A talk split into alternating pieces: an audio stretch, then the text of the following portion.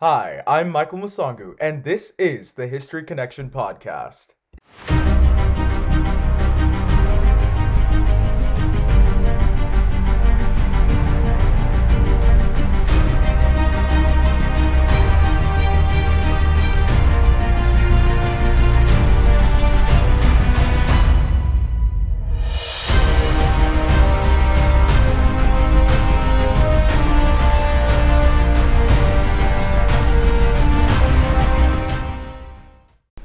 Hello, and welcome back to another episode of the History Connection Podcast, where we discuss different episodes of history and different aspects with the idea that if you do not know your history, you will not know your future. I'm Michael Musangu, a student at the University of Portland who majors in biology and minors in history. And today in this in this next installment of the History Connection Podcast, we're going to be discussing one of the most prominent figures in history. In fact, he really has become known worldwide as one of the greatest military generals of all time. And today we're going to go through many different things that really bring him to the peak or bring him close to the peak of his power. And of course, we are talking about Napoleon Bonaparte. Last week we discussed most of the early themes that were surrounding his early life and leading up to his um, early rise in prominence in France during the revolutionary, or during the France, during the French Revolution, and now we're going to be discussing most of the themes now from this time period, from the French Revolution and the Reign of Terror up to his coronation in the year eighteen oh four. We will also be discussing some of the themes surrounding the political stage in Europe at the time and some other themes with different countries going on in this time period as well. I hope today that if you um, want to really dig and, and get a lot out of this episode, if you would like, take some notes. There's a lot that we're going to be covering, and there's a lot of fun stuff that we'll be covering today. And I hope, you know, with Gabriel here, that we can definitely dig into this at a deeper level. You know, in fact, it was actually Gabriel here who taught me a lot about Napoleon. I never learned about Napoleon in school. I've actually learned about him most recently in the past few weeks and months, and really it's him who's really got me into really wanting to learn more about Napoleon and who he was as a military genius, and also in the themes that he did in becoming the most prominent citizen of the time that he lived in. So without further ado, ladies and gentlemen, we're going to continue our story on Napoleon Bonaparte. All right, welcome to the show, Gabriel. How are you doing today? I'm doing great. How are you doing? No, I'm good. I'm that's good. good. That's good. Yeah, so I mean, I I know you really know a lot about Napoleon, and you taught me a lot of stuff here, so I'm not going to, like, go and, like, tell you stuff you already know. But I do want to do a little recap for the things that um, people, you know, may have not, like, learned. If they're, like, new to the show or something, you know, I want to do a little recap. So I'm just going to go ahead and do a little recap, and, um, yeah, we'll start from there. Right. So, Napoleon, as we know, he was born on the island of Corsica, right, in seventeen sixty-nine. Yep. And what was really most interesting about this is that he was born one year after Corsica became French. Yeah. Napoleon was born a French citizen, and I think that's something that people don't realize. One of the themes that I did want to discuss in this um, podcast episode is the idea behind what makes a national citizen of a country a national citizen. Quite an interesting idea, if I yeah. say so myself. Because, I mean, if you look at it, Napoleon was literally a French citizen, but he spoke Italian. He had Italian culture. I mean, Corsican culture, but that was an Italian state of the time. And and it, that's the that's the thing, because in, in the beginning, uh, Corsica was actually starting a revolution. They were trying to separate exactly themselves right. from the Italian state of Genoa, I think. Yes, they were. It was Genoa, Genoa, and yeah. and Genoa. They knew that they couldn't. They didn't want to Uh, take down the rebellion of Corsica, so they basically sold it and gave it to France. Right. And that's actually the time period that Napoleon was in.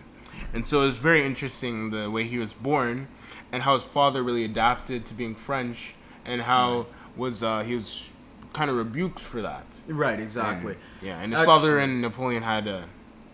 Right, exactly. I mean, I mean, they had a really, I mean, they had a really close bond. Apparently, if you look at the primary sources, Napoleon had a really close bond with his father. In fact, actually, I can just do a little recap for those who are kind of new. Napoleon, um, at the age of ten, he went to France for the first time. That's when um, he actually started to do his schooling there at the little military school. And actually, right, most of the French actually hated him and despised him. Yeah, because, because of his accent. And, yeah, yes, exactly. exactly. He was actually learning French while doing school at the same time. I yeah. mean, he really spoke Italian, so that was also a problem. And he also was a minor nobility. I think people don't recognize this, but he was also a minor nobility. And, and, he, would, and he would be um, like bullied for being um, a minor nobility. Like, right, exactly. Everyone was higher up, and Napoleon right, exactly. didn't have... Everyone was from aristocratic families. Yeah, exactly. exactly. And Napoleon did not have that much money. And, and, and that's right, because there was that uh, governor in Corsica who actually sponsored him to go to the school. Exactly. Exactly. So, exactly. yeah. It, it, so really, Napoleon's childhood was really tough in the Very sense right. that no one really respected him for the... Um, for who he was, because he was really sponsored. Aristocrats of the time literally had to give him, or, or were going to the school because their parents had the money to pay thousands of dollars a year in our in our terms. And that's how the military was uh, funded that way. That not funded. That's how the military grew that way. Um, it wasn't really the skilled people that got into the higher positions. It wasn't the skilled people. It was if you had the reputation. Right. It was if you had the the uh, background, right. you would get um, kind of put first into the queue. Hmm. And um, Napoleon, in that case, since he was a minor nobility, it was harder for him. It was actually the resistance against him getting higher in the ranks, going up, was tough because of the minor nobility. No, fascinating. And um, yeah, so Napoleon went through um, this schooling for a couple years, and eventually he gained entrance into the main military school uh, near Paris at Brienne, I believe. Now this school um, really st- um, was where his military career really started to come into play. He was literally ordering the, I mean, not really ordering, I should say, but really talking to the school governor and is like, hey, We, you shouldn't be making us, you know, live like such easy lives. Real military men don't do this. And of course, the, the school, like, principal or governor, whatever you want to say, headmaster, is literally like, yeah, no. I'm like, what? This is my school. Who are you to talk? You little peon. Yeah, You're yeah, fifteen, yeah. you know? But what was amazing about Napoleon at this time point is he was fifteen. He finished two years of cor- of a course of study in one year. He was a, he was a mastermind. He was yes. he was a genius. While other people were partying, going out to exactly. parties, being social. He was Napoleon, a bookworm. He was a bookworm. He was in the books. He was reading. Actually, library. People made fun of him because of that. Yeah, and yeah. and he um he was like day by day studying. He wanted to become that that mastermind of the right. battlefield. Exactly. He wanted to know how to train an army. Right, exactly.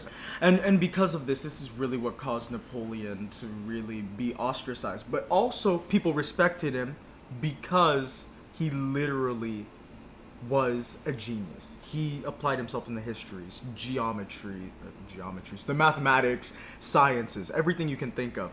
He knew about the history of, of, of Corsica to the letter, the revolutionaries that m- brought them to where they are, all this stuff. So when he finished his schooling in one year, a two-year course of study, mind you, in one year, he eventually got commissioned in the French military. And one thing we must note is that Napoleon, as a kid, he hated the French. Let's let's get this straight. He did not like the French. Despised them. He did. And this was because, I mean, of course... I mean, being Corsican, he knew of what the Corsican uh, the Corsican revolutionaries did, especially because he started to actually become really close friends with uh, Paoli, Pasquale Paoli, who we discussed last episode, who was one of the main Corsican revolutionaries. And kind of took Napoleon under his wing. Exactly. Yeah. He took him under his wing and all these things. He saw the potential in Napoleon that many people did not see. Oh, no, for sure. And, and I mean, I mean that's really what um, led to also, I think, what led to a bit of their... they're having issues later on in the near the years of the French uh, Reign of Terror. Yes. But um, basically, he then gets commissioned in the military, and he goes on through this time period where he's now working for the French military as a commissioned officer. But that's, you know, a few years of quietness. It really didn't start until seventeen eighty-nine, when the French Revolution started. Now, a little background on the French Revolution. In essence, what we notice here is that the French Revolution was where literally the Jacobins, who were the re- Republicans, or shall I say the revolutionaries. These are the people who, and when I mean Republican, I, let me define this. When I mean Republican, I mean people who really want to have an abolished monarchy and have a system under a democratic system. That's the meaning of Republican in the, in the term of country. We're not talking about political parties. We're literally talking about the concept of government. Mm-hmm. Now, the Jacobins were a faction that wanted Republican values, and they w- did not want a monarchy because they saw the things that Louis the sixteenth did and Marie Antoinette. They, they were they were um, Marie Antoinette and Louis the sixteenth were very um disliked by the French people. Oh, they were. The French they people they disliked. um yes. They wanted something new. They they they believed that the king and the queen didn't pay respect to the people. Right. They didn't pay attention to the people. They lived such a lavish lifestyle. And yes, and, and the, the French economy was going down, right. And they were doing nothing about it. Well, that's the thing. And and what makes it worse is that they actually sent troops to the U S and downed more of their money to help with the American Revolution. So after all that happened, then the French people were like, hold on, maybe there's a way we can get free like that. And of course, this was a time also in Europe that um, monarchy was, I mean, that was the that status was the, yeah, quo for yes. most, every, a- every, con- every, pretty much every place every in Europe, okay? So this and idea of liberty and being free and becoming a... It really came from the United States. came from the United States. Yeah. And the problem with that is most Europeans, when they saw that France wanted to also abolish monarchy, they saw this as dangerous mm-hmm. because they thought thought that they would start to spread their ideas to the exactly. other countries in France. And so they started getting concerned. They were exactly. they were getting concerned. They were asking France, what are you guys going to do about this? Exactly. Right, exactly. So, and they were feared that if one big power, especially France, is a huge power in Europe, mm-hmm. and if one big power, the their own people would get the ideas of like, why can't we do what the French people are doing? Look at how it's benefiting them, and why can't we do it? Right. And like our monarchies can get destroyed because mm-hmm. of France. And now this is called for, cause for many of them being angry at France, mm-hmm. and now are breaking like good ties, and yep. now are having uh, uh, bad um, bad blood between France. Right. Okay. So now we basically get to where we left off last week. Um, Basically, Napoleon now, he's becoming a rising leader. He really hasn't done much in on the... He never really participated much in the French Revolution. Let's get this straight. He didn't really do much. But when he's... But his most of his involvement started to happen when he was called by his general to go to Toulon. All right. Now, this obviously happened after he went back to Corsica. He did take a hiatus. He went back to Corsica, and he re-met up with his old... Uh, mentor, Pasquale Paoli. And of course, this was during the time when Britain now is seeing that France is weak because they're like, oh, uh, now they're having a revolution. They're probably going to be weak. Everyone's, you know, you know, nothing centralized. Yeah, there's um, there's no backbone. There's exactly. no backbone in the country. So Britain's like, I think it's time to, uh, you know, let's see what we can do in this situation. So they started viewing Toulon. Is one of the uh, Toulon in this time period was one of the strongest uh, uh, French seaports uh, where the French Navy was based. It was a really strategic place, um, um, be, really close to Corsica, also really close to Italy as well. Um, the peninsula, of course. Um, okay, so now uh, he goes back to Corsica. Pasquale Paoli literally tells him, "Hey, I'm going to surrender Corsica to the British." Napoleon's like, why would you do such a thing? First of all, we don't even share the same... Uh, and this is one of the things that uh, Napoleon brings up a point in that I really want to discuss.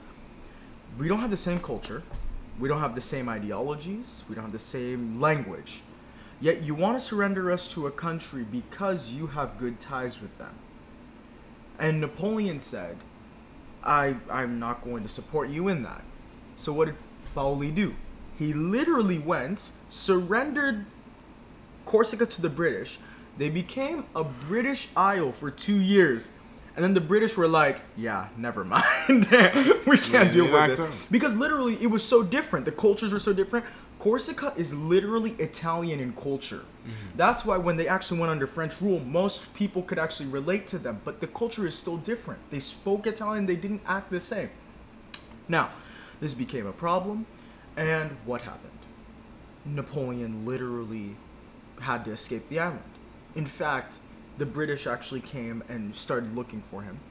Now, when they did, one of Napoleon's senior generals from Paris is like, hey, go attack Toulon. Mm-hmm. Go defend it. Mm-hmm. He went and defended Toulon with one of the greatest military geniuses you could ever imagine. And that's actually what made him rise to the prominence that we're going to see where our story starts today in seventeen ninety-four. Yeah. So Napoleon now comes back from Toulon, right? Really epic battle, glorious, amazing. And he is actually promoted to brigadier general, okay, in February seventeen ninety-four. But now we reach a time where the Reign of Terror is now in full swing. What is the Reign of Terror? Um, just a little uh, backstory on the Reign of Terror. Basically, it is this time period where France is literally, or rather, let me say, the new revolutionary government of France. They were actually called the National Convention. First of all, who names a government the National Convention? I mean, name it like the new government of France. That's besides the point. So they named the new government the National Convention. It came into power in seventeen ninety-two. This same government beheaded King Louis the sixteenth as a result of, quote, treason in January seventeen ninety-three. And they instituted new martial law. What was this martial law? This basically allowed the revolutionaries or the Jacobin faction to have extremism over the royalists, and these were the people who loved the monarchy and wanted to keep the monarchy. So, one of these, um, one of the most prominent people of this time period, his name, or I should say one of the most prominent people of the Reign of Terror, who really headed it, really made part of the new convention, or National Convention, I should say. And one thing I should note before I get to this gentleman, the National Convention was really an oligarchy. Okay, this is literally an oligarchy in which aristocrats and exactly amazing, isn't it? It's always the aristocrats. It's really an olig- oligarchy of, I think there were seventy-five people in the main National Assembly that did most of the decision making for New France. All right, now one of the main people who ran this whole thing, his name was Maximilien Robespierre. This guy was the most fascinating guy I've ever seen in history, because I've never seen such a time where everyone will rally behind this one guy and then rally and turn against him like two years later. I thought that was such a fascinating part of the story. Um, actually, one of the, a couple things that we can mention from the Reign of Terror, actually, that we see during the Reign of Terror, in fact, they created, like, it's so crazy what they did. First of all, a couple things. Everyone was suspicious of each other, okay?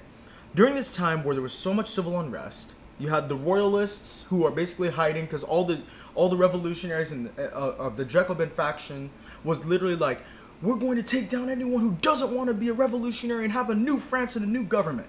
So what did they do? If you called someone Madame ou Monsieur, which translates to Ma'am or Mister in English and from French, instead of calling someone Citoyen, which means citizen, you could actually be sent to the gu- guillotine. Literally, this was the time also where the guillotine was, like, in full force, right? This the French is, were using it. This is where, like, um, everyday life, it was it was rough. People yeah. around the streets getting killed because they were so suspicious. They were so um, paranoid. Right, exactly. And for relatively no reason, actually. That's true. There's actually no, there's no, like, hard facts to really um, sentence someone to the guillotine. But because the extremists had um, so much, you know, force over, so much influence over the people, right, actually got them to start being like, oh, oh, so I can't do this, et cetera, et cetera. And it made the, why it's called the Reign of Terror, because so many people were died, many people were killed daily. Right. Right. Getting sent to the guillotine was a routine activity. Yes, it was. It was a routine activity. Right. And and people were getting sent to the guillotine. And then uh, uh, it's kind of what you were talking about. People were suspicious of everyone. There were spies everywhere. Yeah, you couldn't trust anyone. You couldn't trust anyone. Because even sl- neighbors even it, were against each other. Because, like, if you were eating, yeah. like, for example, you were eating at, like, a tavern, a bar. Right. You said something as, like, little as Madame, Monsieur. Mm-hmm. You would be ratted out, yep. and people would be get rewarded for that. Yeah, exactly. That's the people thing. Were getting rewarded for that. In fact, if you said that the monarchy, man, I wish, you know, I wish Louis the sixteenth was king again, sent to the guillotine.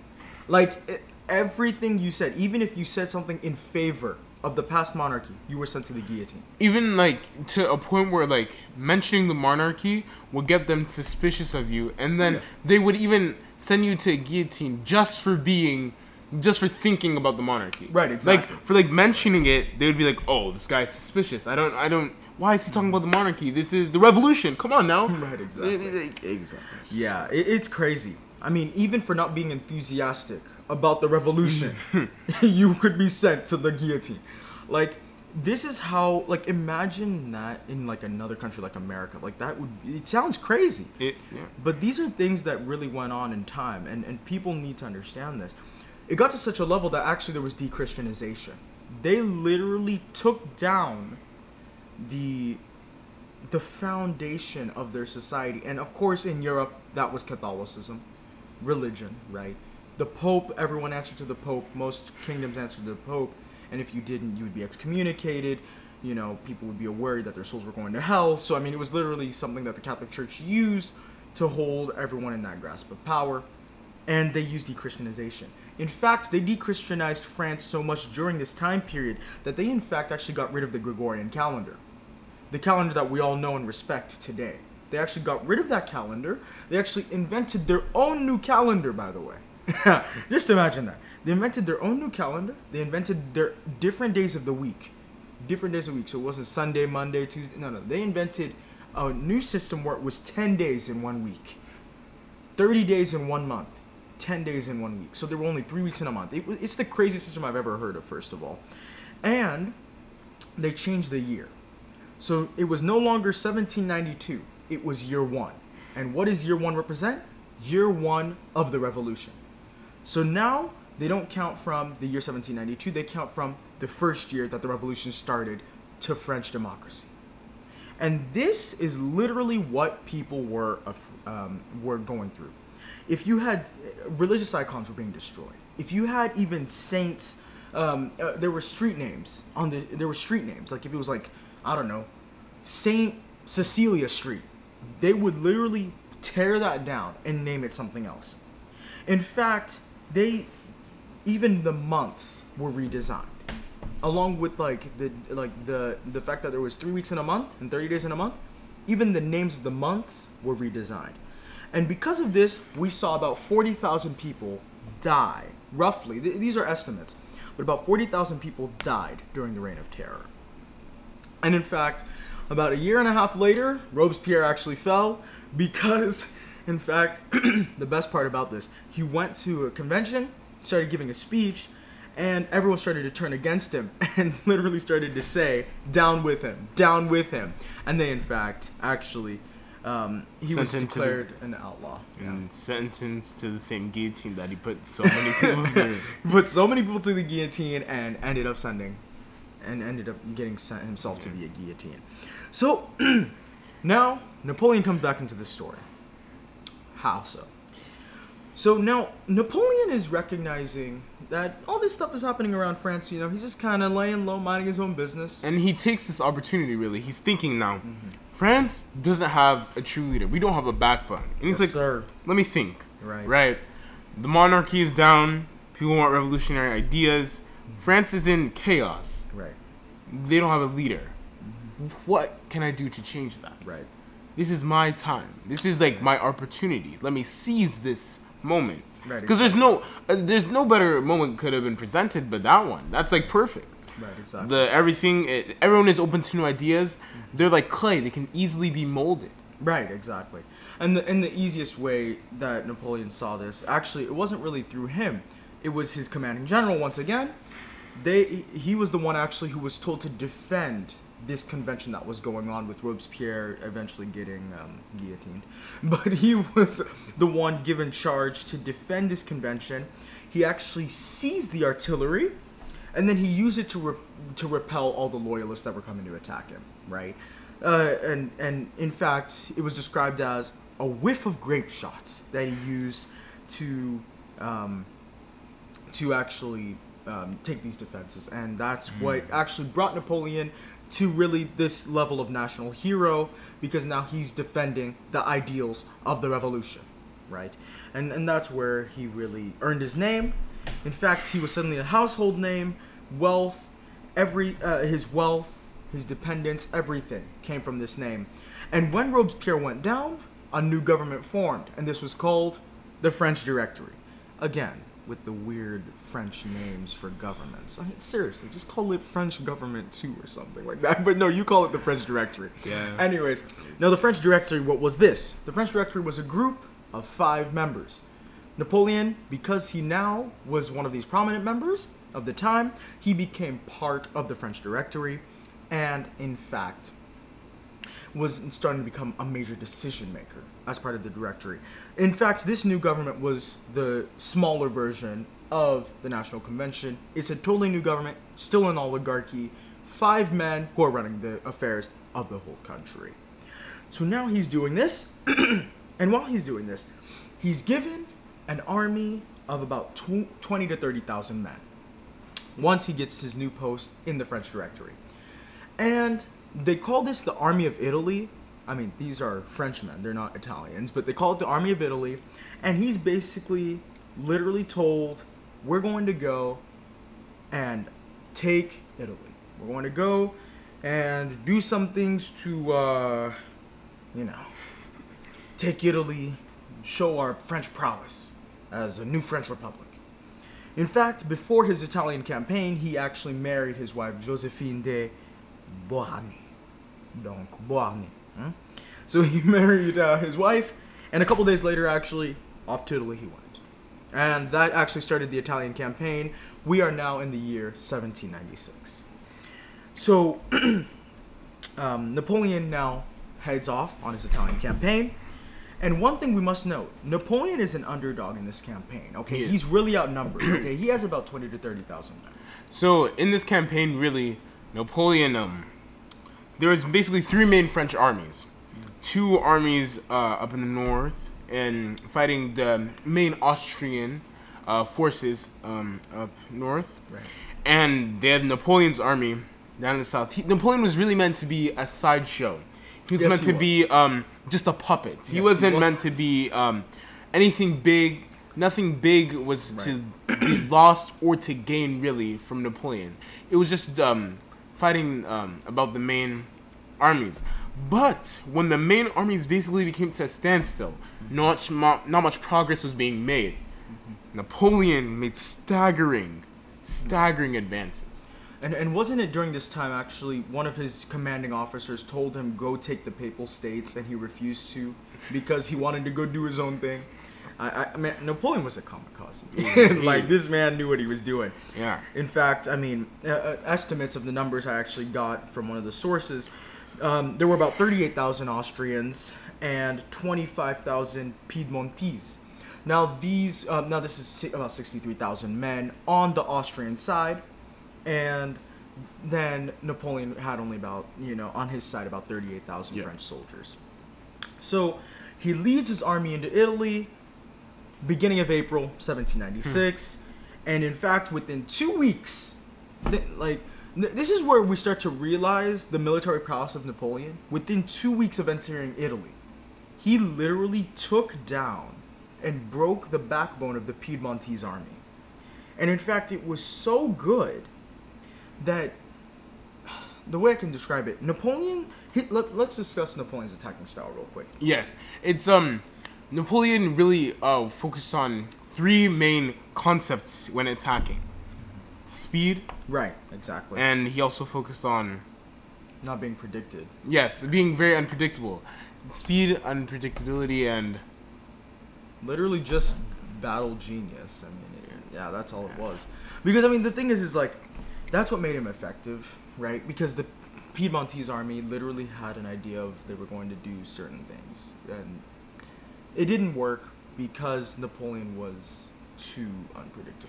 And in one instance, what he did um, actually is um, one of his famous um, attack strategies is he would split the enemy in an encircling attack hmm. where he'd split down the middle hmm. and then take the sides in two smaller groups. So the enemy would now be broken into pieces, their communications cut off because Napoleon barreled through the middle of their... Um, Um, through the middle of their armies and split and attack them in two separate battles mm. to now crush them in an encircling movement. Powerful. It's it's pretty deep. Right. And and um, obviously he eventually um, broke through the Piedmontese army. By April twenty-sixth, they surrendered. Literally twenty-four days after entering Italy, Napoleon has broken the backbone of the Piedmontese army. And in fact, he was literally pushing the Austrians back, because now we're, we're in northern Italy at this mm, point, right? Yeah. He's pushing the Austrians back all the way to the Austrian border, right? And actually, I mean, I think during this time period, he eventually reached one of the major battles of the time, which was the Battle of Lodi. So, the Battle of Lodi, around this time, was really a stepping stone for Napoleon's greatness. This is really what cemented him hmm. to become great among his men. Hmm. See, in the Battle of Lodi, Napoleon's army was really, more or less, I believe they were um, outnumbered, because they were exhausted yeah. from marching all the way um, into Italy. Yeah. See, even though you're getting these victories, these battles, these battles, it's very tiring and taxing on your men because you're marching, you're going, you're going. So, at this front in Lodi, Napoleon's men are lined up across um, what is kind of two banks. So the enemy's on one side and Napoleon's army's on the other side. Mm-hmm. Napoleon's men, exhausted and tired, but Napoleon has um, courage that the men actually started feeding off of. Wow. The men started getting um, inspired by Napoleon, their commander. They're like, wow, Napoleon, wow, this guy, he's uh, very, very headstrong. He's, um, I can depend on him. And so Napoleon, during this fight, it was really a standstill. They basically, um, they met at Lodi at around nine a.m. Mm-hmm. And the battle lasted basically all day. They met at Lodi at nine a.m. and it was basically just a standstill. Hmm. Firing, return firing, firing, return firing. And so they were waiting for the French's um, reinforcements to come and uh, eventually back them up. And so when the French reinforcements came and backed them up at around, I believe that was five p.m. and they came and backed them up, Napoleon actually started manning the cannons himself. This gained him the ultimate respect of his men. Hmm. His men even gave him a nickname. Oh, Little Corporal, of course. They yes. gave him the nickname, the Little Corporal. They were so inspired on how he was up there, manning the cannons himself, mm-hmm. in the fray of the battle, getting dirty, right. you know, doing the stuff that a commander usually doesn't do. Mm-hmm. Commander's usually barking orders from the back. Napoleon was up there with his men. And so this so much um, inspiration that Napoleon gave to the men actually... Um, when he basically um, ordered a basical, basically um, a suicidal um, uh, assault on the bridge that was be- made of um, a couple planks uh, with pikes oh. supporting. It was like, yeah, he wow. made a basical suicidal attempt huh. on the bridge that could have been burnt, could have been bombed wow. easily. The men did it without hesitation, taking the hungry, because the Austrians had um, no food, t- right. taking the uh, hungry Austrians and the Piedmontese army, um, taking them by force and um, really just destroying them because they're tired, and Napoleon's army was just really more unpredictable because no one would have thought to really drive a fight across that bridge. No one would think that they would push, and Napoleon um, eventually um, won that battle. And the battle ended around eight p.m. Oh, wow. And Napoleon won that battle, and that was a big stepping stone.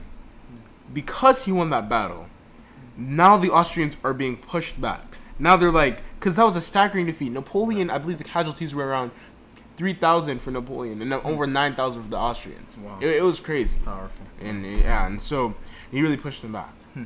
And I mean, I think one of the things we that you actually mentioned that I wanted to also look at, Napoleon was called Little Corporal. And what I find interesting about this is, I mean, right, corporals, I mean, these are the people who are working with the, you know, army that you're with, you know, you're with your men, you're the one doing the grunt work, mm-hmm. right? They gave him that name because that's what he did. He gave orders, but he also manned the cannons. Mm-hmm. He gave orders, and he made people realize, hey, I'm doing this for France, I'm doing this for French liberty, but I'm also doing this for glory as well. And they believed him because he was also a good spokesman. Mm-hmm. He knew how to talk. Yeah. And because for sure. and he commanded the respect of his men mm. because he also mm. he didn't command them to do something that he wouldn't do himself. And I think that's what made Napoleon very popular mm. among his men, at least. Among, yeah. he, he he did things that his that he wouldn't make his people do himself. He was showing that his men that he, their commander, he wasn't a coward. Right, exactly. Yeah. He, their commander, he wasn't a coward. Their corporal, sorry, he wasn't a coward. Mm-hmm. The um He was very, um, he was there. He was there for them, and he was there with them fighting the right. same fight that they were fighting. Right. Even as Brigadier General, right? He's literally lowering himself down to humility to show, hey, I'm on your side. You know, it's, it's amazing. Yeah. So from these battles, right, he also had some uh, quick battles in uh, Bassano and Arcole.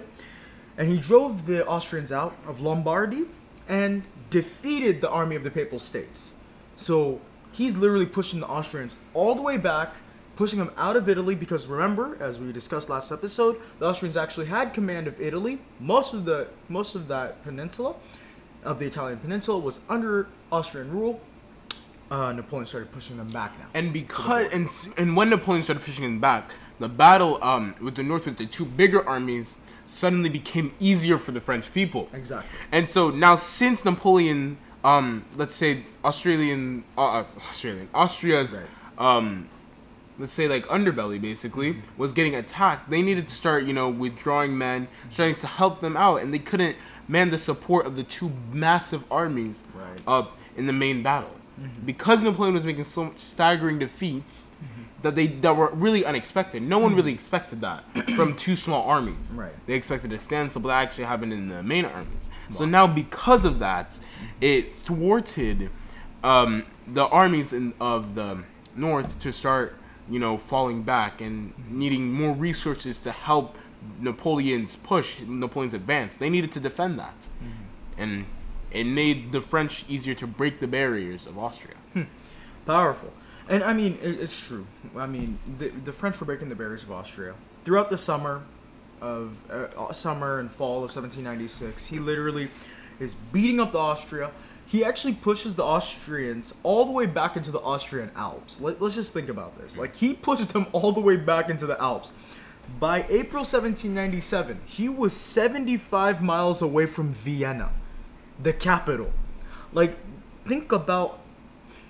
What at the end of the uh, what I'm going to put in the show notes actually is I'm going to put in the show notes the map of the geography of the amount of land Napoleon literally took over during this time period. In this short period of time as well, he literally these were, took them over. These were quick battles because yes. Napoleon's um oh yes Napoleon's uh, strategy was so unorthodox, never exactly. seen before. That's what made him powerful. It was so yes. they were they were struck and down. You know how um. armies usually had major caravans to bring food, et cetera. Exactly. Napoleon actually thrived. This is actually a cool fun fact. He mm-hmm. actually thrived on telling his men to live off the land. That's exactly making right. him fans, exactly uh, right. making them um, faster, making yeah. them quicker, and so they can um, uh, travel across vast lands in short amounts of time to beat the enemy. That's exactly to right, the yeah. positions to beat the enemy, and because they uh, had like lighter supplies and stuff, Napoleon's men could. Um, execute these um, mass pushes hmm. in lightning fast. These are basically microsecond battles hmm. in, in war terms, right? Because right. Napoleon's men were just um, so quicker, fast. and yeah, right. it's just it's and insane. They were professionals. And they're, and they're they weren't professionals at first. We must know. Most uh, of them were conscripts because Napoleon was yeah. a smaller army. But the more he taught them how to fight, they became really professional. So now, by the time he gets nearly to Vienna. He's the Austrian emperor now is like, I want peace. So he sues for peace. That part cracks me up every time yeah. I think about that. He had to sue for his own yes, peace. Yes. And actually, um, another thing that I will put in the show notes as well that um, I think um, that over the next few ep- uh, next episode, as we will discuss the final installment of this, I'm going to I'm going to discuss some of the treaties that Napoleon actually made with the Austrians.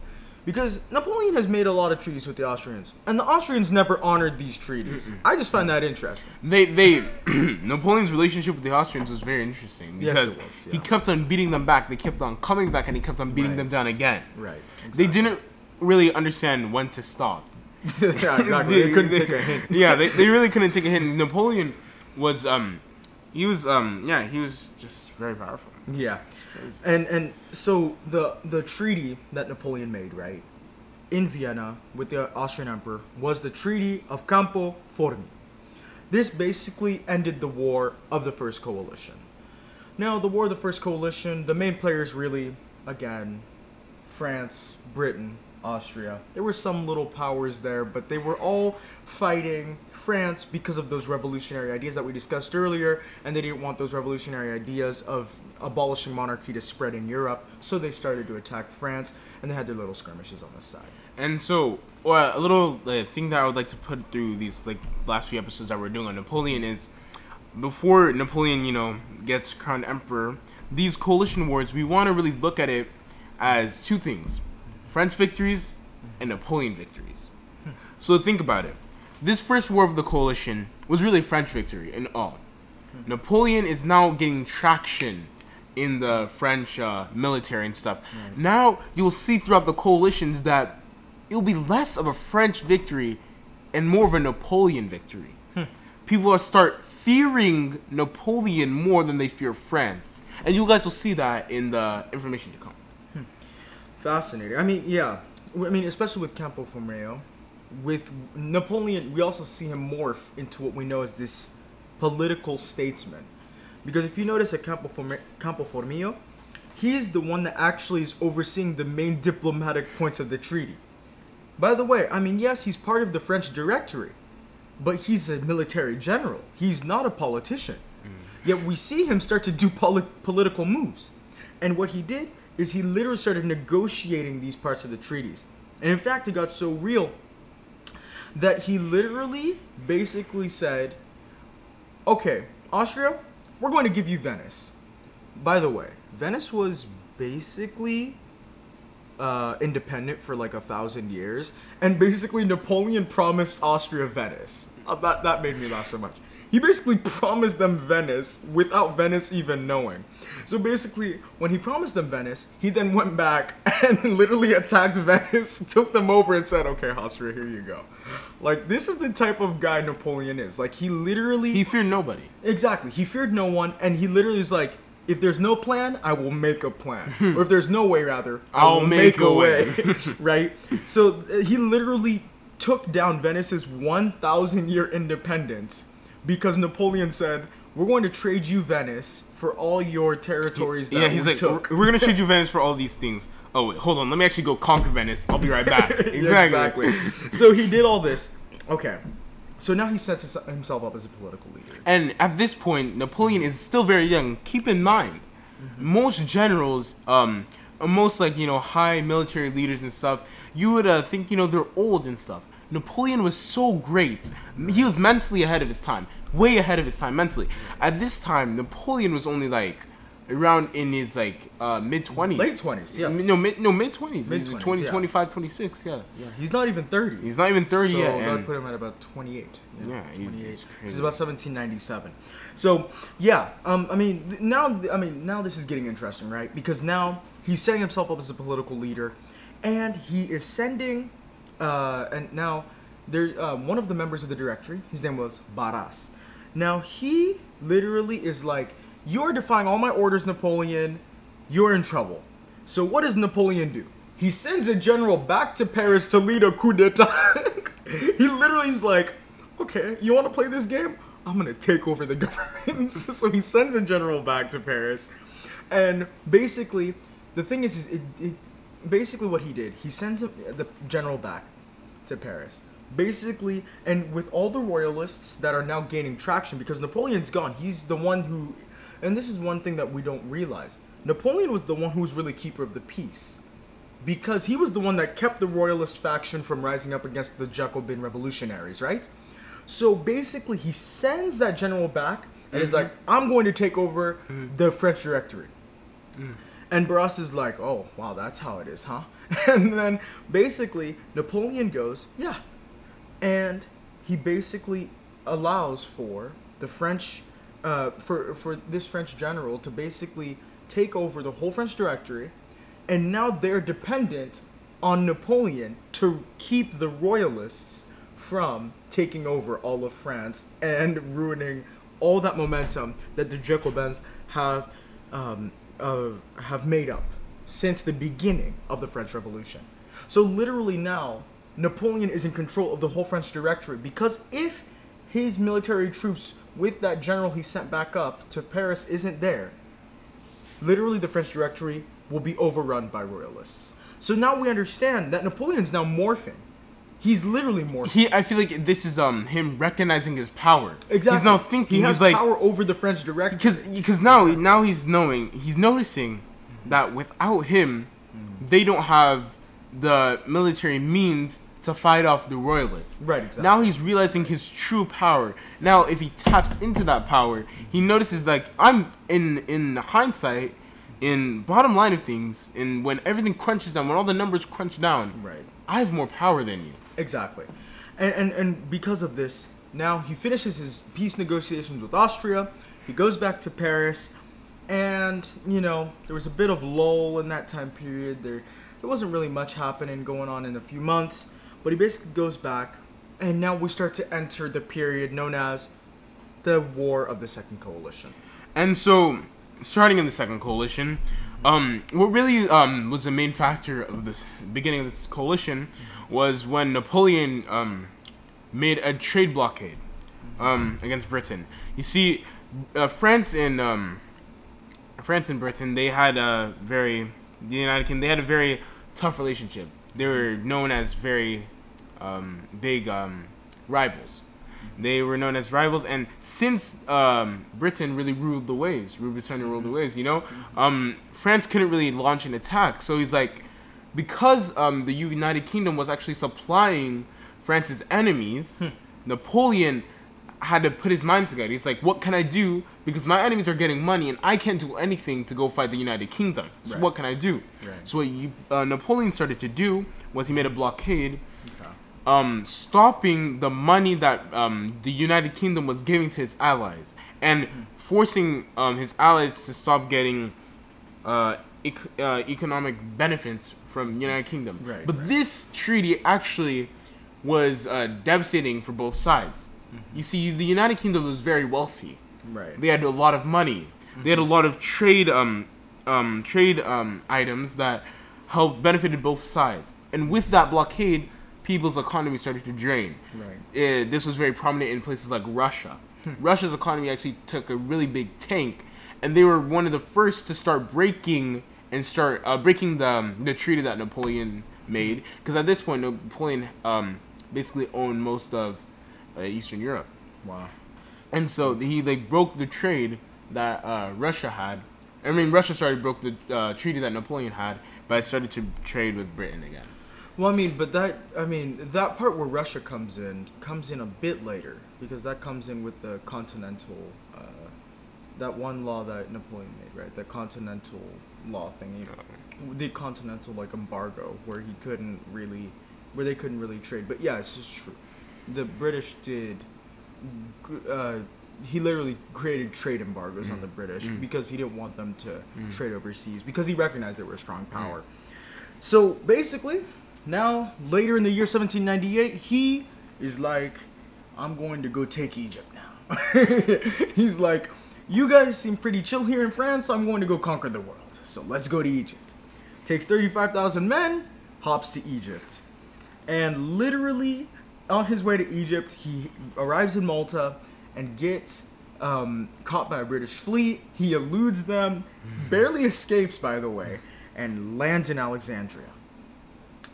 He lands in Alexandria, and let's note again, Napoleon was outnumbered by a lot when he lands there, okay?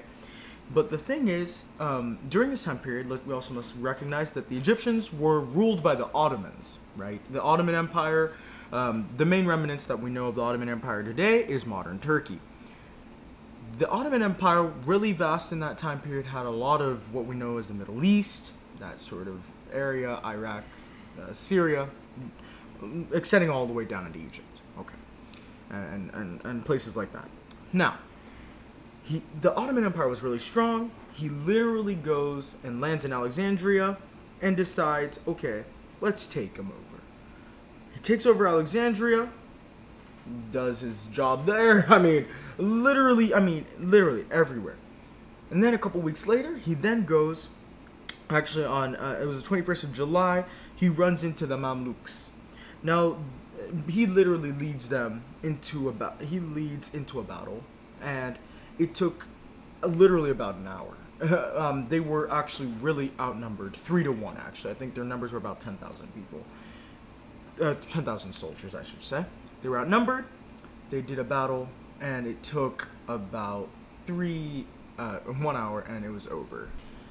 And now, um, before we get really in depth, I think, of the whole thing that Napoleon is doing in, in Egypt, because there's a lot that goes on. I mean, we're going to go over a year of worth of stuff. We're going to stop here, and we'll come back when, and we'll do a whole delve now, and do a whole second part mm. from Napoleon's time in Egypt to the end of his coronation. Yes. Hello, welcome back to the History Connection podcast. My name is Michael Musangu, and we are here with our guest, Gabriel Musangu, to discuss Napoleon and really his time from the beginning of the French Revolution in seventeen ninety-three, from his rise and early prominence yes. to what becomes his near the apotheosis or the peak of mm-hmm. who Napoleon was mm-hmm. as a military general, as a person. Yeah. We left off with Napoleon just entering Egypt. He literally just took over Alexandria, literally was outnumbered, uh, really outnumbered, mm-hmm. and literally just flat out decimated them, even with the Ottoman Empire mm-hmm. really on his tracks. Yeah. So he literally finishes the battle in Cairo. That's where we left off. Yeah. Finishes the battle in Cairo, or I'm sorry, finishes the battle in Alexandria after uh, um, coming towards the Mamluks, right? And he came towards them, beat them up within an hour. Three days later, he now marches into Cairo, and he le- and he leads this whole campaign there. And here's what's the best part: now he leads this whole, his whole army into Cairo, and he's like, "We're gonna fight." The problem is the British fleet are like, "Ah, okay, so let me uh, let's come and uh, and do some stuff." So, literally, the British fleet now they come, and they try to basically, how do I say? Um, stop France from tr- stop Fra- France's fleet from trying to have an effect in the Mediterranean waters, and basically the admiral of the time, none other than uh, well, I actually can't remember his name right now. I'll think of his name later on. I'm I'm assuming, but um, this admiral was very prominent, and basically what he did is he came and he split the French mm-hmm. the French's de- fleet uh, the French's fleet in half. Mm. In fact, this French fleet literally was powerful. I mean, I mean I, I'm sorry. This British fleet was really powerful. And um, um, the United Kingdom was really um, a naval power. It, yeah, they yeah. were um undisputed in the waves. No one could really right exactly. They that was what they had. Their yeah. navy. They weren't really known for their army, but their navy, it was undisputed. No one could uh, touch. No, that was sure. The navy. And the and, way they the way they mastered um the battle, mm-hmm. their their tactics were. Uh, so rigid, and like it was basically what Napoleon was doing on land, the British, the British were, were doing, doing on water. Exactly. exactly, they were. And, and yeah, in one in one instance, they actually did what seemed like a crazy attempt, um, because battles back then, ships were like lined up in columns and they right, would fight exactly. in cannons. Yeah. The British actually penetrated, going hmm. straight while they were facing sideways. They would go straight through them, hmm. and it just broke the. Uh, enemy's forces in half. Fascinating. Yes. So yeah, um, it was amazing. And um, so Horatio Nelson, Admiral Horatio Nelson, was the commander that led this battle. He literally took his British fleet, split the French in half, decimated the French navy, and now the French were basically stuck in Cairo, defeated on the naval front, of course. While Napoleon was obviously doing his thing. You know, fighting the, the Ottomans. And fighting the good fight. Yeah, exactly. So the funny thing is, is now Napoleon's kind of getting restless. Um, there's been a lull in battles. There hasn't been very many attacks over the end months of seventeen ninety-eight. So early seventeen ninety-nine, he hops into Syria. And when I say Syria, this is part of the Ottoman Empire. So this is now what was called Syria in this time was actually composing or comprising of the modern state of Israel. He literally defeated the Ottoman forces that were there, but the problem with Napoleon's army in this time is now there was disease, and there was a lot of weaknesses um, on that front. So it actually forced him to retreat. Mm-hmm. He actually couldn't even take Acre. Acre, if if uh, most people don't know, this was a historical land point in history, actually, where even from the times of the Crusades, right, the the Catholic Crusades, They would go, they made uh, uh, Christian outposts in uh, Jerusalem and Acre. And when Acre fell, the the European hold in the Middle East was really going down. Mm. But Acre, I mean, it still had some European influence during that time, because even during the time of cru- Crusades, when the Catholics came and they took it over, it had a lot of uh, Christian force in the Middle East during that time. So when they couldn't even attack Acre, uh, Napoleon couldn't. So he literally is like, okay, well, I think then I'm going to have to go back home. I mean, there was literally lulls in battles. He couldn't do anything. Uh, he was at a point where literally nothing was working. He's in a standstill, yes. So he literally is like, okay, I think I'm going to go home. So he literally abandoned his troops. Yes, that's right. He abandoned his troops. He literally is like, I'm gonna dip.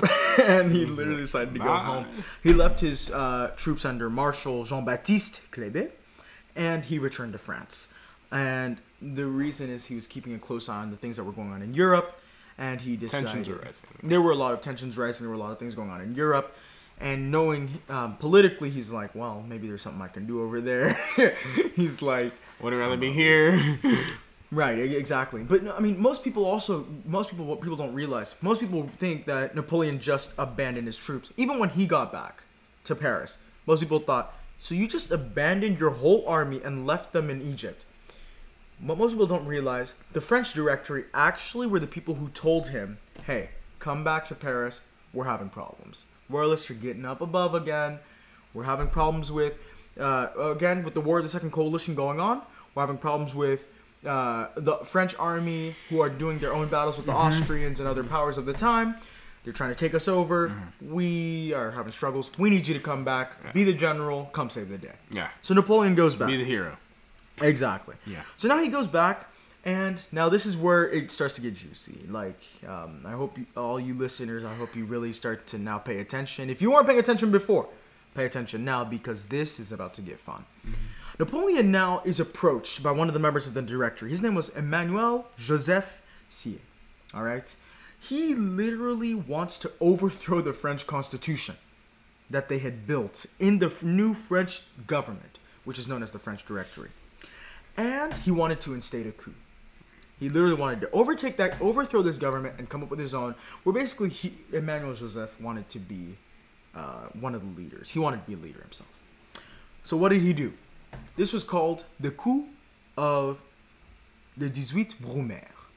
In other words, this was November ninth to tenth, seventeen ninety-nine. Now, again, eighteen Brumaire, meaning the eighteenth of the month of Brumaire.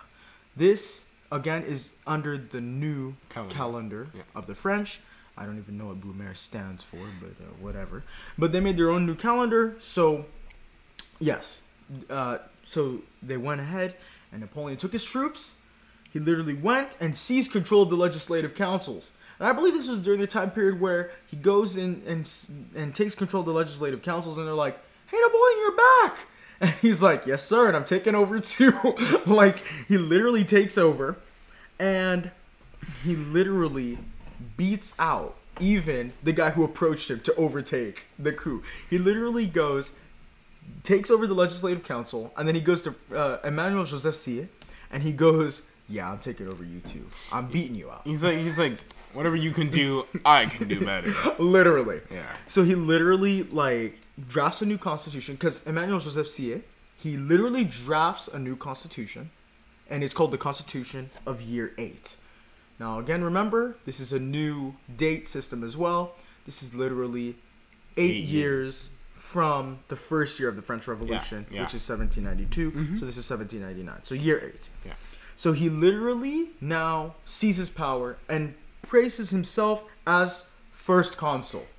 And when when he places himself as first consul, he really like started taking power. Yes, he did. At, at this at this point, he was really at this point he was really like um a mini a mini king.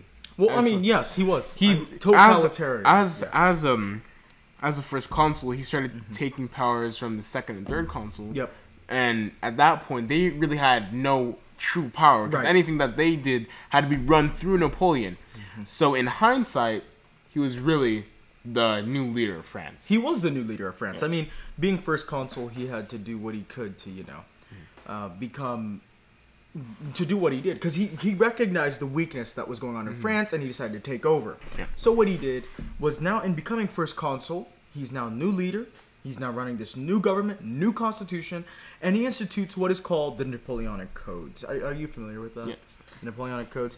Yeah, and, and what's amazing about the Napoleonic Codes is the things that he that were in them. I mean, it's very... I would say very contrary to the things that we would think today. I mean, yeah. Well, especially with the ideas that we have in our society, yeah. most people wouldn't agree with them. Oh, yeah. But these are the things that he did. I mean, these are also back then. Of course. I mean, it was time. seventeen ninety-nine, but the ideals were different. But let's remember, there was also the, dis- the de-Christianization of France. But if we remember from episode one, um, Napoleon mentioned in one of the primary sources I read out that he mentioned that Christianity... I think it was Napoleon or one of Napoleon's contemporaries. He mentioned that Christianity, without it, government cannot run. You need Christianity because that's the moral code mm. of the of society that it's run under. And he believed that religion had to be part of society. Yeah. Of course, the French with the New Revolution wanted to de-Christianize, mm-hmm. but Napoleon was not this way. Mm-hmm.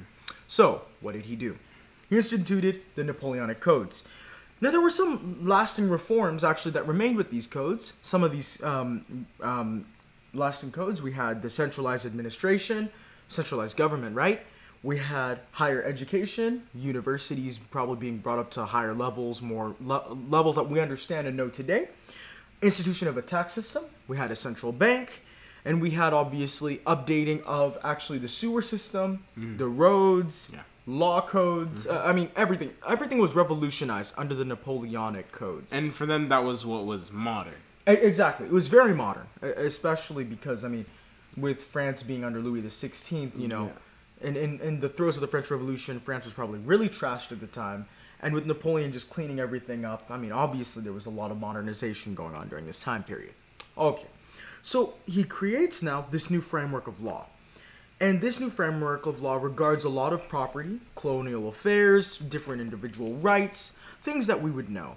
Uh, and, uh, uh, and when I say individual rights, I mean really, like, regarding to the rights of the individual, the person. Because some of these laws basically instituted, instituted the man as the head of the family.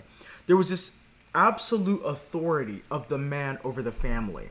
And in fact, it actually deprived women of their individual rights, yep. reducing, and, and in fact, not only did it re, uh, limit the rights of women, it literally stripped them of their individual rights.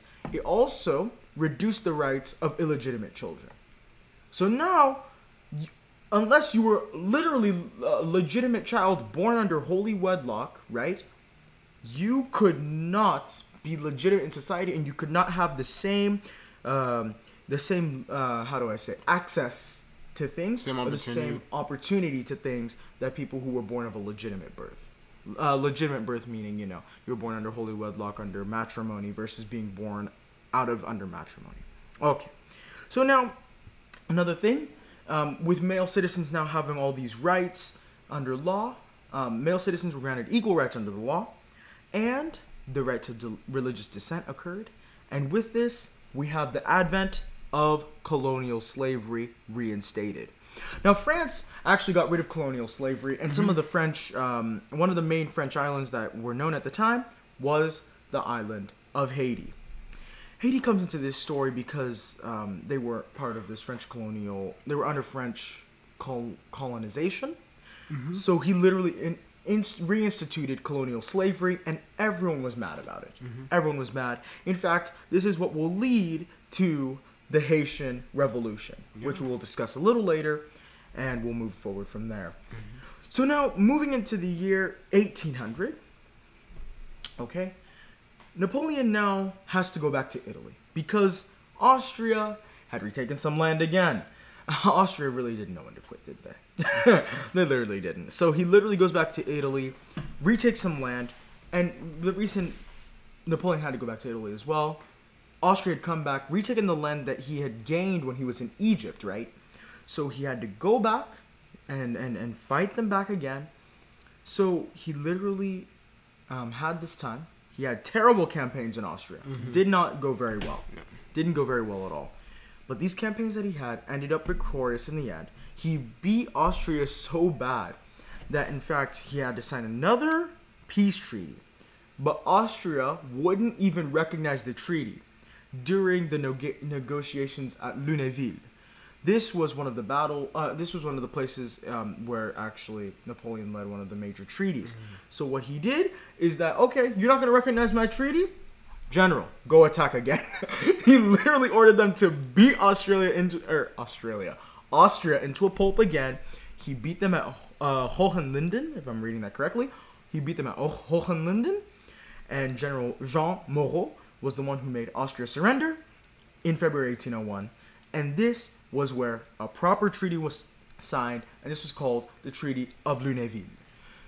This treaty, obviously, again, reinforced what the treaty at Campo, at Campo Formio had made, and the British then signed the Treaty of Amiens, which was a bit later in March of eighteen oh two, and France basically wins out of this because they gain more territory in Italy. And, and what Napoleon really does during all these treaties is, while he is, um, you know, making his um, power known and stuff, he actually, during these treaties, what he starts doing is he starts demilitarizing right. Austria. Right, exactly. So they can't come back. Exactly. He starts demilitarizing different um, puppy states, mm-hmm. as we call them. Mm-hmm. They're demilitarizing different puppy states that Austria had, and they had to withdraw their forces, and he limited the amount of forces they actually could have. Mm-hmm. Yes. And, and it was amazing. Yeah.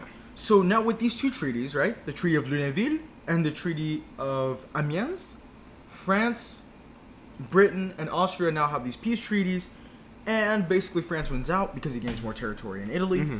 So he now is like, okay, en tout cas, I'm good. Let's let's chill out. Yeah. You know, he's he's feeling mm-hmm. good. eighteen oh Now let's backtrack a little bit to eighteen oh one. One thing I didn't mention was the Concordats of eighteen oh one. Basically, France is now now Napoleon is now Napoleon, right? He's first consul. He's literally putting himself into this position of power.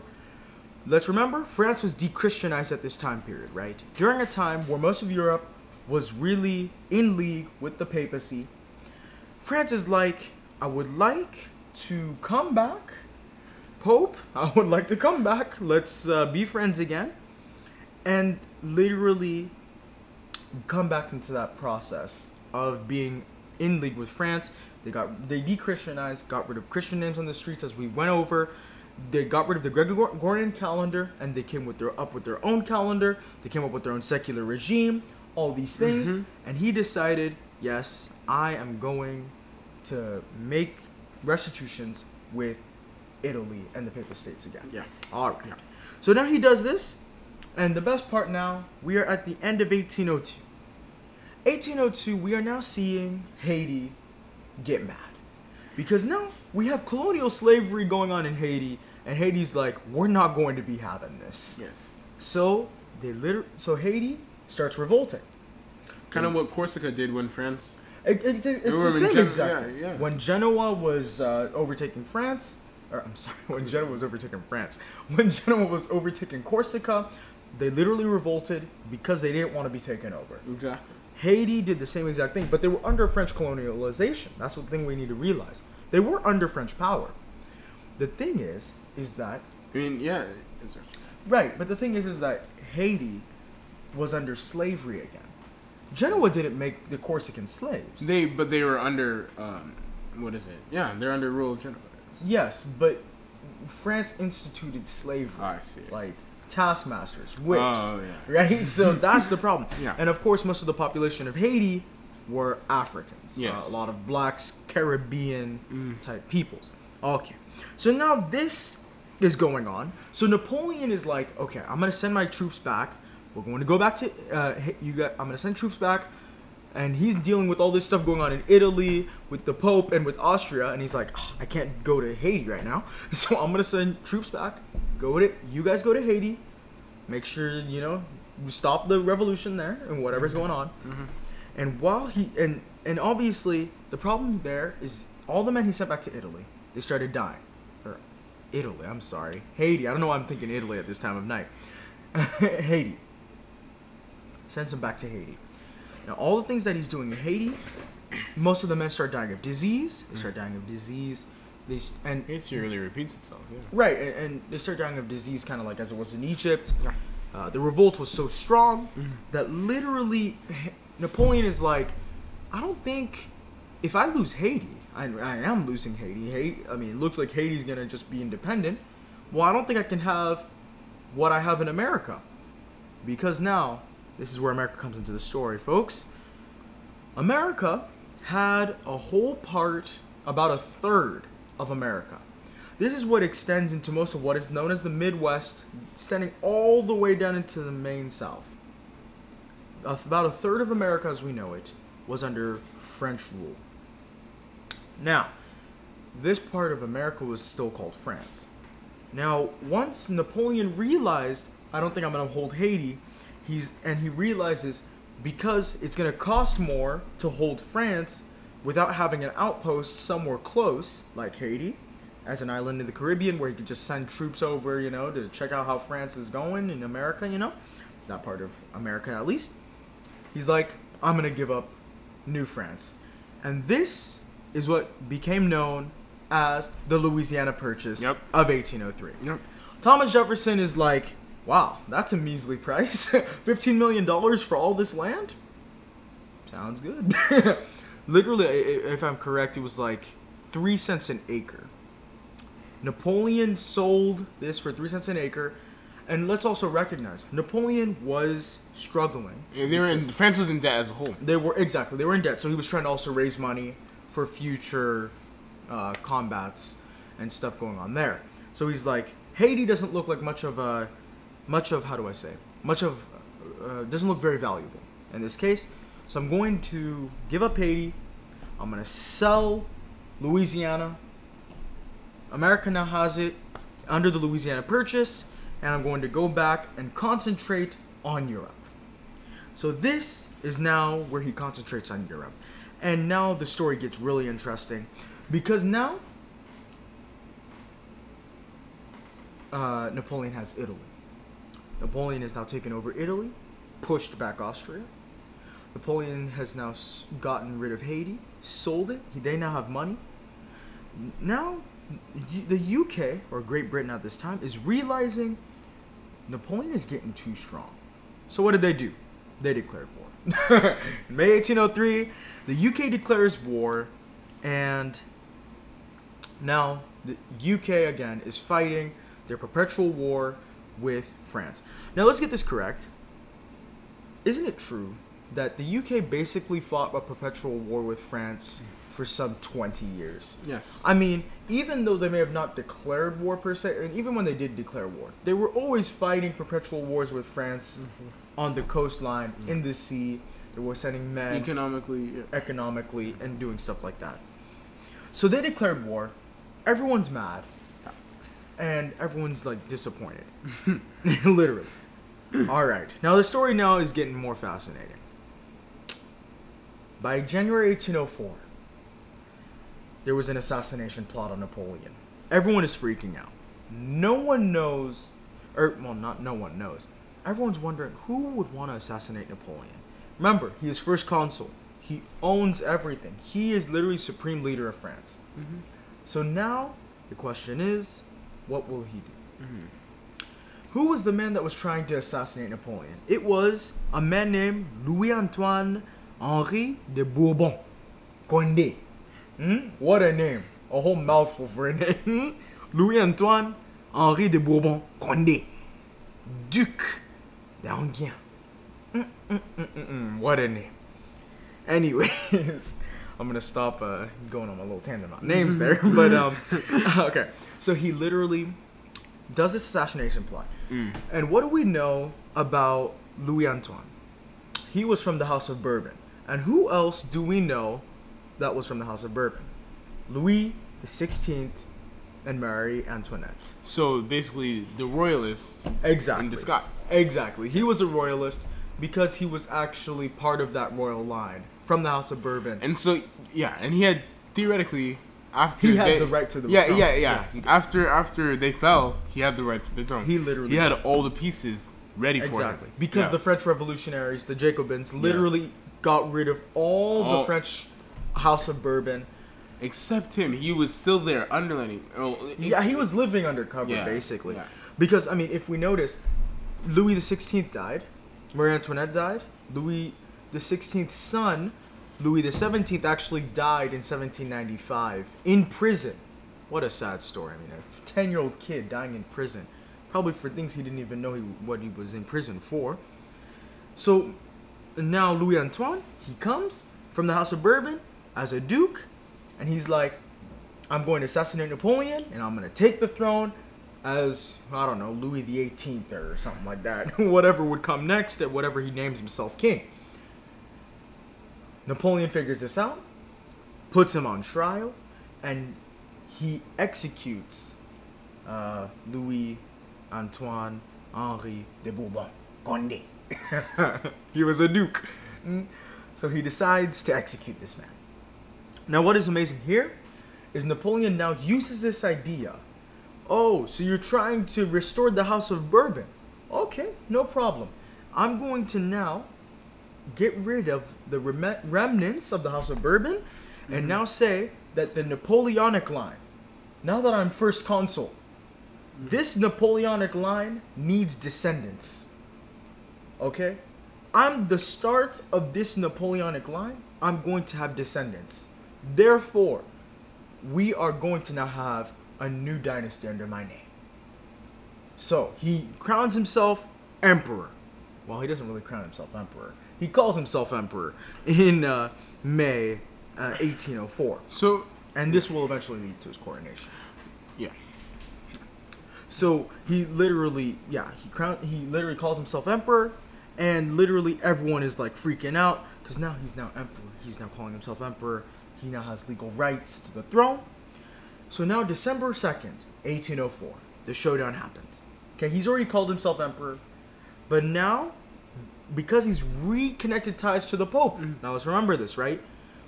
He reconnected ties to the Pope through the Concordat of eighteen oh one. Mm-hmm. And now he's like, okay, I want you to make me Pope. Or uh, not make me Pope, make me emperor. And so the interesting thing about this is, throughout all history, mm-hmm. it's really been a power struggle.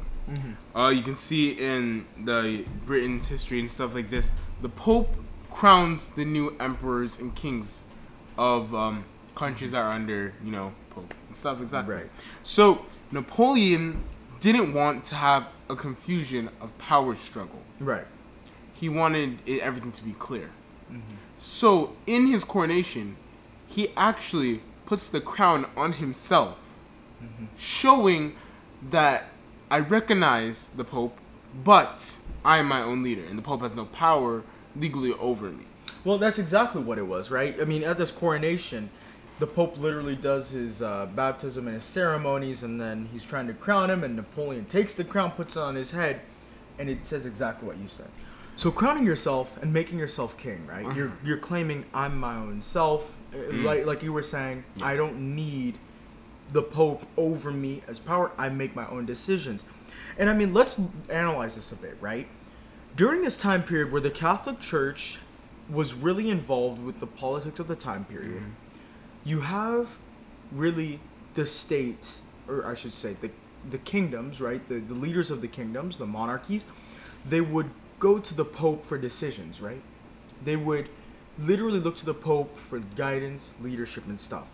When Napoleon put the crown on his own head, he's literally saying, I want to be my own ruler. I don't look to you. And if you look at this in another word, right? In another way, I should say. Well, what is the Pope, right? To Catholics, the Pope is, he holds the key to heaven as God's representative here on earth. Mm-hmm. So if, when you're, when you have the Pope come and literally crown you and do all these things, it's literally legitimating your claim. Okay, I want to be emperor, so it's, I'm I'm going... So now the Pope is like, okay, you are now a legitimate emperor under the throne of God. And so, with Napoleon crowning himself, it's not like he's going uh, back on the Pope. because the Pope is at, there at the ceremony, Napoleon's still saying, I recognize you. You are still um, a figurehead. Right. A figurehead. Catch that word. A figurehead. A figurehead. But I will have the true power. That's exactly what he's saying. That's exactly what he's and saying. And so they won't have power confusions because at the end of the day, because um, in history, it's been that way.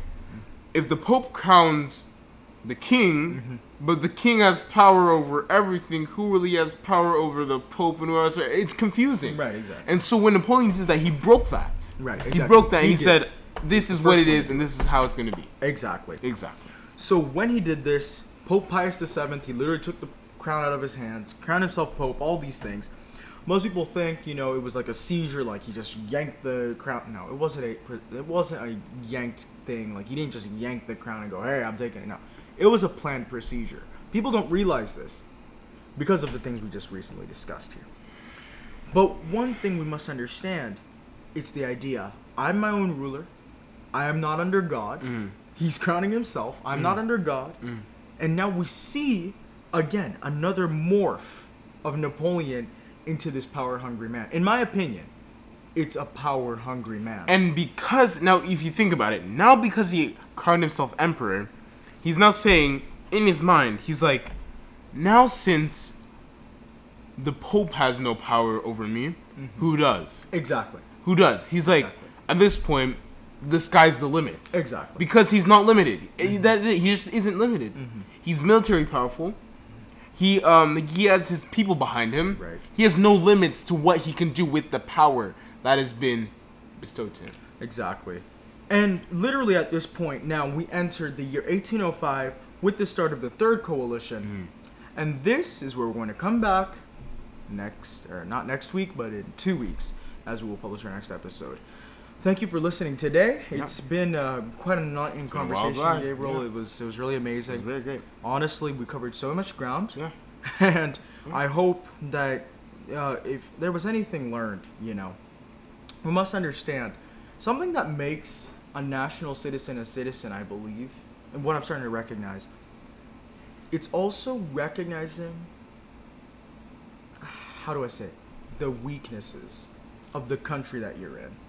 In the sense that you recognize there's a weakness going on, mm. and you seize it and use it for your own benefit. Yep. And that's what I feel like Napoleon's doing here. I don't yep. know. I don't know what you think about that. What do you think? I mean, I mean Napoleon literally is seeing what France is doing and is literally taking it unto himself and is mm. like, I'm going to do this. Yeah, he's he's taking unto himself and saying, I'm gonna do what I'm gonna. I gotta do what I gotta do, and right. I'm gonna do it because I can. And he knows he can. And the thing is, he doesn't have much resistance, because during that time nothing was really opposing him, nothing was really stopping him from achieving his goal. Right, exactly. There wasn't right. a person in his head saying, no, you can't do that, because he was so high up in power. Right. If you have no resistance, you can you the sky's the limit, like I said. Right, exactly.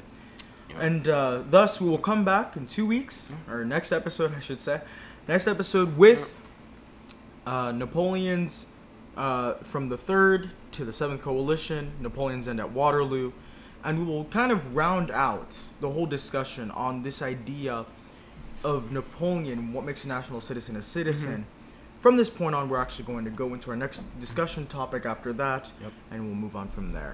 I'm Michael Musangu, and this is Gabriel Musangu. Thanks once again for being on the History Connection podcast. See you next Goodbye. time.